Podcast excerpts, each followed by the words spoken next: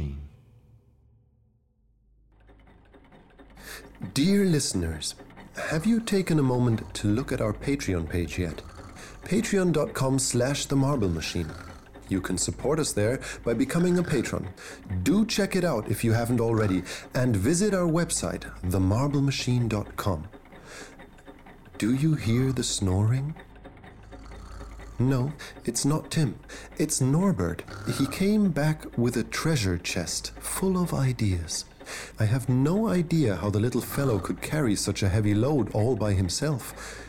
I will have to ask him once he has rested. As for now, he's sleeping in the little wooden bed Tim and I made for him. Before he dozed off, he told me that the first bluish idea clouds in the right corner of the chest would surprise me. When I inquired why, Norbert said that they were an idea cluster from a parallel universe in which a reincarnation of myself was also narrating a podcast. Hmm. I exist in a parallel universe? I asked. And he nodded. In this universe, I narrate stories, almost like I do here, and yet not quite the same. In this other dimension, I'm an apprentice of a genius inventor. Norbert said if I dared to encounter my parallel self, I should feed the idea cluster to the marble machine, which would then produce three stories at once. They're all separate stories involving this strange inventor person and, well, and um, me, I, I guess. I was too curious not to try. And well, the marble machine has been digesting the idea cluster all morning, but it sounds like. Yes, yes, listeners, it's producing something as I speak. Uh, shall we go and have a look? Oh! Whoa, watch out, marble machine! Oi, I could have hurt myself. It, it spat a hundred tiny marbles right at me and made me slip. No, thanks, Tim. He says the marble machine is sorry and that the many marbles were wasted ideas that didn't fit into the stories. Well, okay then, I, I guess apology accepted.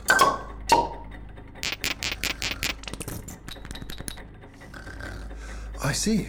Uh, the three marbles that followed are the ones that contain the mini series. Well, they sure look delicious. I wouldn't mind eating them all at once. I am not getting a marble belly. But okay, fine, Tim. I, I will eat them one by one then.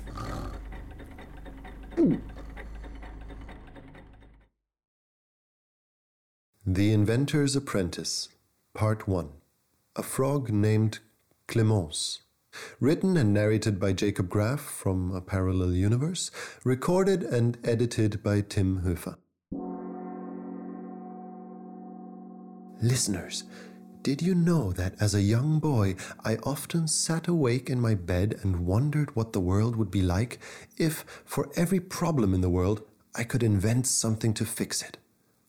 I had the greatest ideas, but I never knew how to practically implement them and make them work.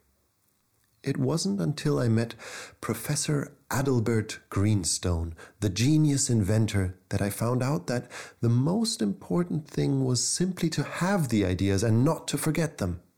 To believe in them, to pay attention to them, to take care of them, to comfort them, to. Well, I guess you get the point. Ideas must be treated like a good meal, cooking in a pot for days and days until one day the right recipe will spring to mind and turn a great idea into an even greater invention. According to Professor Greenstone, the real good ideas are becoming rarer and rarer, and the numbers of those that are bad and turn into useless inventions are becoming countless. I have met many people, listeners, but no one quite like Adalbert Greenstone. The word impossible simply doesn't exist in his dictionary. The following stories all took place during the six years I spent working in his workshop as his apprentice. What happened after the six years, you ask? Well, on an ordinary Monday morning, the inventor had just disappeared. Gone without a word of goodbye. Poof! Left without a trace. It's been almost a year now that I haven't heard or seen him. Somehow, I don't feel anything bad happened to him, but of course, that could just be wishful thinking. It's just that he was so otherworldly. Maybe he just, I don't know, packed his bags that weekend and took off to another planet because his work on Earth was done.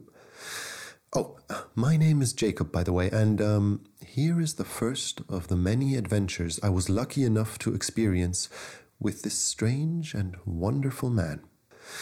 It was a hot summer, and the inventor and I had almost finished working on a device that could read and translate the thoughts of animals.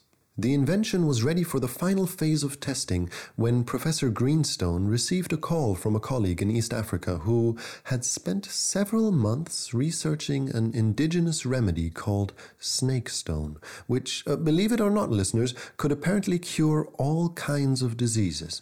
The professor announced that he would leave at once and that I would be in charge of the workshop for the time that he was away. My girlfriend had just moved in with me and was complaining about the many late nights I spent at the workshop. I told her that the inventor's workshop was no ordinary workshop. Some of Adalbert Greenstone's inventions needed attention and caretaking. You can imagine how my girlfriend responded to that. You know who else needs caretaking and attention? Your girlfriend. What kind of an invention needs a babysitter anyway? She would demand to know. You know I can't tell you. I promised the inventor not to talk about our work.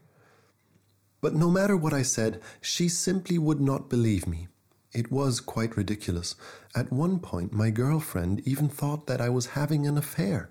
In her defense, that might have been because the professor's coffee machine was on when she called, and I had forgotten that he had invented a filter that changed the sound the boiler made when the coffee was being brewed. Instead of the classical boiling water and steam sound, uh, the inventor's coffee machine sounds like the ecstatic singing of a young female opera singer. Anyway, listeners, I'm getting sidetracked. Where was I? Right, the device that translates the thoughts of animals. The Faunus Speech Converter, as the professor named it, consisted of a small box about the size of a radio. Uh, it had a red light diode on it and a bag of little speech cells about the size of vitamin pills and made of equally digestible material. Once swallowed by an animal, the cells translated the brainwaves, and the thoughts of the animal would come out in clear speech over the Faunus speech converter. During the first phase of testing on the dog of the professor's best friend, we heard him fantasizing about trading his owner in for a pound of fresh meat. Can you imagine, listeners? Trading him in just like that? Next, we tested the invention on a goldfish who um, seemed to be rather promiscuous. The only thought the goldfish ever uttered was a song lyric that he had made up himself. It went uh, something like this uh, Come swim with me around and around, sexy sea cucumber, float down to the ground. Splashy splish splash into my water you go, and we'll make a daughter before you'll know. Well, uh, I had been ordered to wait with the last round of testing until Adalbert Greenstone would return, but things changed when one morning I heard a lady in distress screaming for help. I opened the workshop door to see where the voice was coming from and saw an elderly lady standing amid the tall blades of grass in the park across the street. What's going on? Oh, thank God, someone is here. A quick, young man. He is dying. Uh, who is? I asked. As far as I could see, there was nobody in the park but the woman and me. Why, the frog, of course she said, and pointed to the little green creature lying in the grass in front of her. There was a cut across the frog's belly. It lay on his back and had one frog hand over his face. When I came close, I saw it look at me through its fingers, and then it it sighed. I swear, listeners, never had I ever encountered a sighing frog before. Maybe I misheard, I thought. On the second look, the frog didn't seem to be seriously injured. In fact, it seemed to be acting a little bit overdramatic. Uh, I'm Jacob, apprentice of Professor Greenstone, and you are? I asked the woman, who was still on the verge of crying. Bougette, Madame Bougette. Uh, what happened? Je ne sais pas, I don't know. I just found it there. Would you stop asking questions and call a veterinarian or something? He's going to die. Uh, I don't think a veterinarian would come for a frog, and I don't think he's really that badly hurt. Maybe. I said and stopped my thought. I remembered the device and couldn't resist finding out what had really happened. I- I'll be back in a minute, I promised. I came back with the faunus speech converter and bent down over the frog, who was breathing heavy with his mouth open, so it was no problem to insert the speech cell. Are you uh, giving him medicine? Uh, something like that, yes. I tuned the device to the frog's line of thought, and after a few seconds, a French accented voice was heard from the faunus speech converter. Mon Dieu, if it is my fate to die this way, I will accept it. Madame Bougette looked at the invention and then back at me, and I had no choice but to explain what was going on. So he is dying, she said. Before I could answer, the frog turned around and hopped off into the high grass. But we have to follow him, she insisted. We stumbled through the grass, and whenever we came close to the frog, we heard his thoughts through the faunus speech converter. Even if my body dies, my art will go on forever, was the thought we heard just before we saw the frog again. He stood upright on his two hind legs, leaning against the bushes of a hedge with one frog arm, and quite theatrically caressing the scratch on his belly with the other. Ma chérie amour, don't you see that I bleed for you? Madame Bougette was the first to notice the large black cat that sat before the frog. The cat tilted her head curiously, lifted a paw, and took one precise strike at the frog, sending her green admirer flying a few feet back into the grass. Oh, but what fire, mon amour! I fell in love with your temper from the day we first met. The frog came hobbling back out of the grass and again postured up in front of his feline love interest. Oh, take me the way I am. I know I am not beautiful, but I am more man than any tomcat could be for you. And my smooth skin hands will be gentle on your curves, and I will caress you and make you purr like no one ever has. He's got to be suicidal, I suggested. Uh, not at all. Don't you see the poor fellow is in love? Madame Bougette said. With a cat. Well, um, opposites attract, I, I guess. Oh, don't be silly. We have to help him. I will ride your back, mon amour, and eat any flies that dare land on your beautiful whiskers. The frog's thoughts came to us over the faunus speech converter. The cat hissed and crouched down, ready to pounce at the love drunk fool. Listeners, by my word, it looked like the little frog's tragic love story was about to end in a dramatic finale. Oh, mon Dieu, if you cannot love me like I love you, then pray end this foolish love of mine and eat me alive. Start with my frog legs, my dear. Then at least it will be like uh, we are having one last dinner date together at a French restaurant. In that very moment, listeners, the cat jumped and would have killed the pitiful Casanova if Madame Bougette wouldn't have jumped in and, with a mighty stomp of her foot, scared the cat away. The frog looked at her and broke down in agony. Does that thing work the other way too? Uh, does what work the other way? Give me one of those pills. I have an idea. Madame Bougette did not seem in the mood for an argument, and so I gave her one of the speech cells. She ate it and sat down in front of the frog, and whee, listeners, was I surprised when I heard a croaking sound from the faunus speech converter. As you might guess, dear listeners, uh, the conversation was quite one sided for me as I only heard the frog's replies. Clémence Etienne Grenouille is my name. The frog introduced himself. And you? Killer of hope, destroyer of dreams? Why did you chase away the love of my life? Madame Bougette answered in, well, in, um, froggish, I guess, over the faunus speech converter. I'll spare you the rest of the conversation, but the two of them sat there for the rest of the afternoon. At one point, Madame Bougette made me fetch lemonade for her and a little bit of honey to attract some flies for Monsieur Grenouille.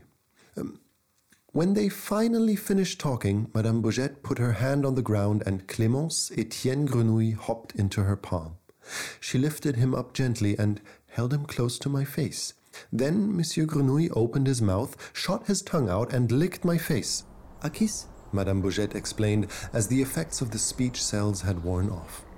What in the world is, is he in love with me now? Mais non, just thankful. What did you say to him? Well, at first uh, he wouldn't listen to me, but then I told him that I only intervened because I still saw hope for him and his love. You do.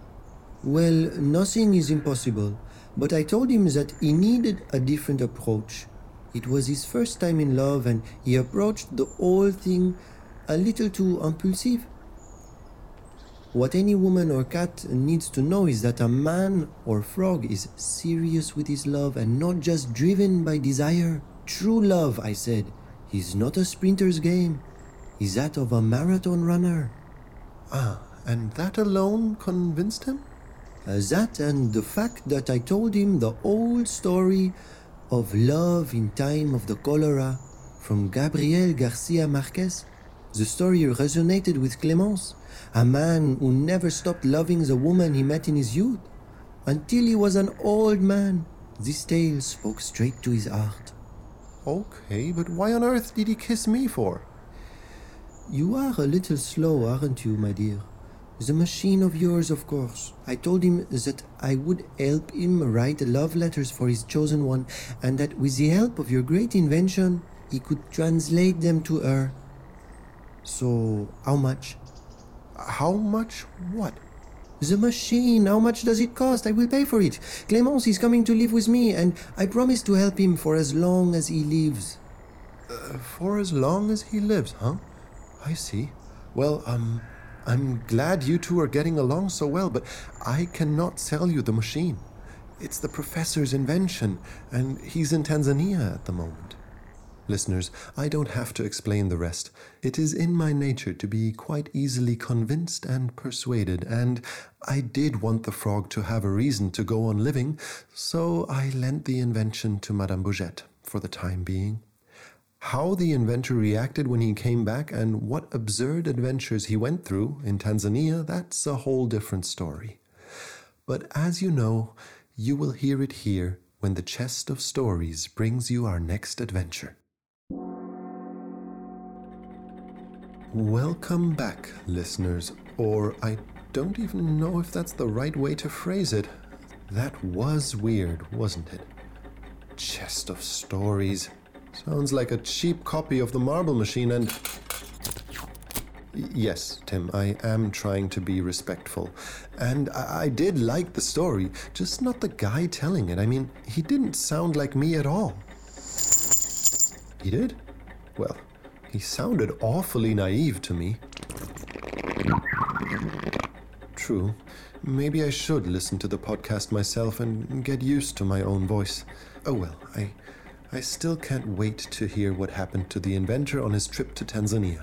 Uh, Tim, if I exist in a parallel universe, then so must you, right? Well, uh, see you soon, listeners, and don't forget to support the Marble Machine by becoming a patron on patreon.com. And, um, n- no matter which universe you're in, the next marble will drop.